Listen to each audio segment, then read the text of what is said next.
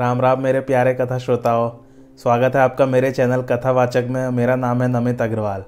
पिछले एपिसोड में हमने कथा पढ़ी थी, राम जी और सीता जी का मिलन हुआ था। आइए शुरू करते हैं आज के एपिसोड को। सुंदर अवसर जानकर राजा जनक ने सीता जी को बुला भेजा। तब सुंदर सखियाँ प्रेम पूर्वक सीता जी को साथ लेकर आगे चली। सीता जी के सौंदर्य को बखाना नहीं जा सकता। उत्तम और शोभायमान आभूषणों को सखियों ने रच रच कर सब अंगों में पहना दिया था। जब सीता जी ने स्वयंवर में पदार्पण किया, तब उनके रूप को देखकर सभी स्त्री पुरुष मोहित हो गए। सीता जी के कमलवत हाथों में जयमाल शोभायमान है।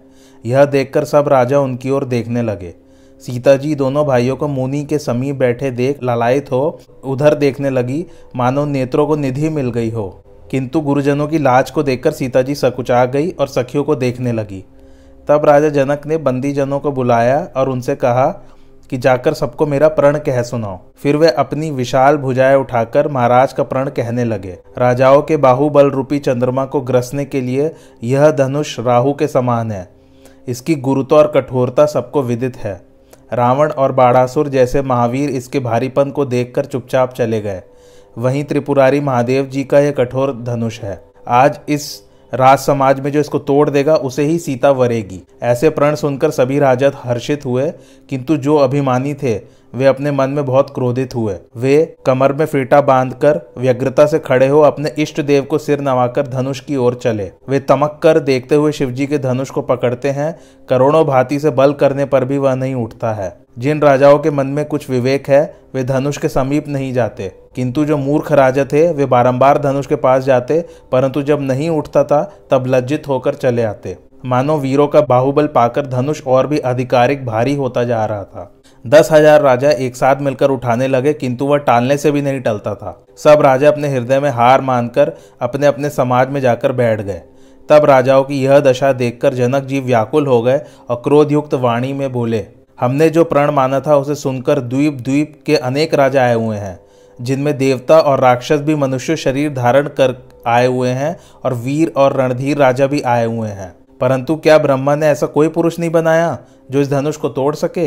हे भाइयों, चढ़ाना और तोड़ना तो दूर रहा। कोई तिल भर भी भूमि न छुड़ा पाया। मैंने जान लिया कि पृथ्वी वीरों से विहीन है। अब आप लोग आशा छोड़ अपने अपने घर जाइए। यदि जानकी कुआरी ही रहे तो मैं क्या करूँ?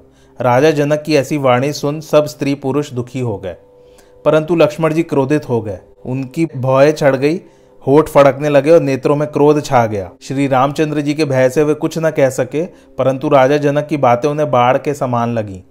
तब वे श्री राम जी के चरणों में सिर नवाकर बोले, रघुकुल के शिरोमणि श्री रामचंद्र जी के यहाँ होते हुए जनक जी ने ऐसी बात कैसे कह दी? मैं कुछ भी अभिमान न रखते हुए आपसे कहता हूँ, यदि आपकी आज्ञा पाऊँ तो यह धनुष तो क्या ब्रह्मांड को भी गेंद के समान उठा लूँ और उसे कच्चे घड़े के समान फोड़ डालूँ, सुमेरु पर्वत को भी मूली के समान तोड़ डालूं?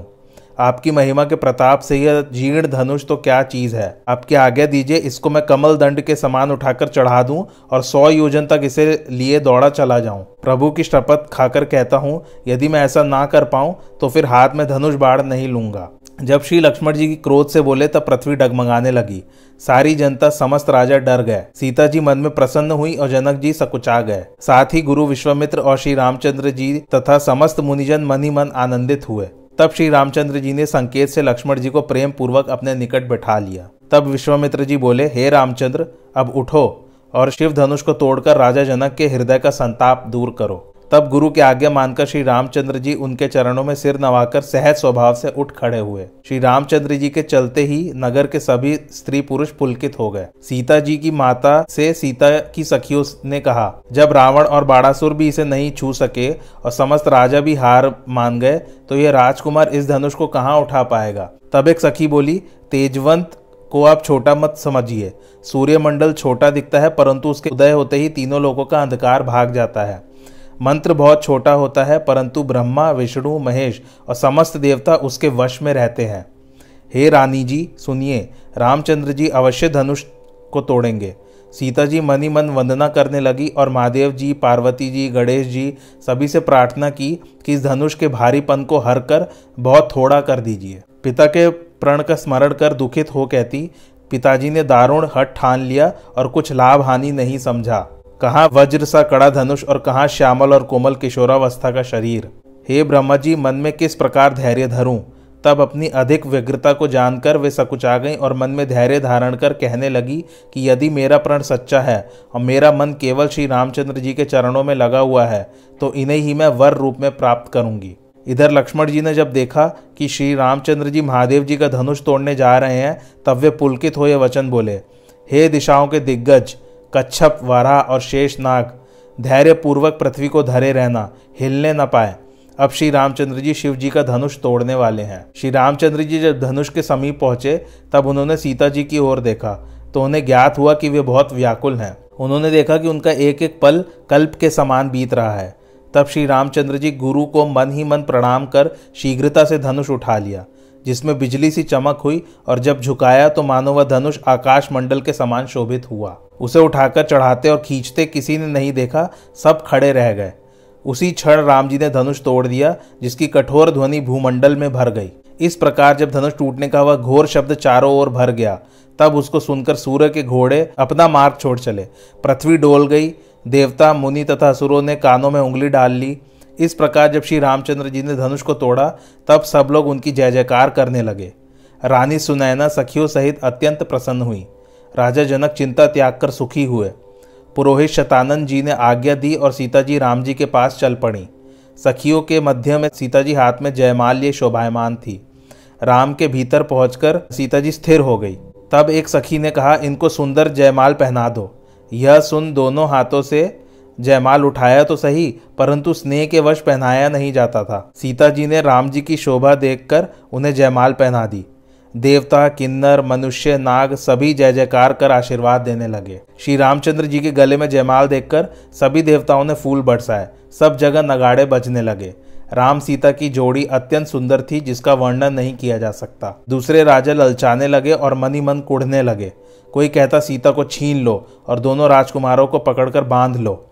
यह सुन सज्जन राजाओं ने कहा, रे मूर्खो, ईर्ष्या और मद मोह को त्याग कर श्री रामचंद्र जी को नेत्र भरकर देख लो।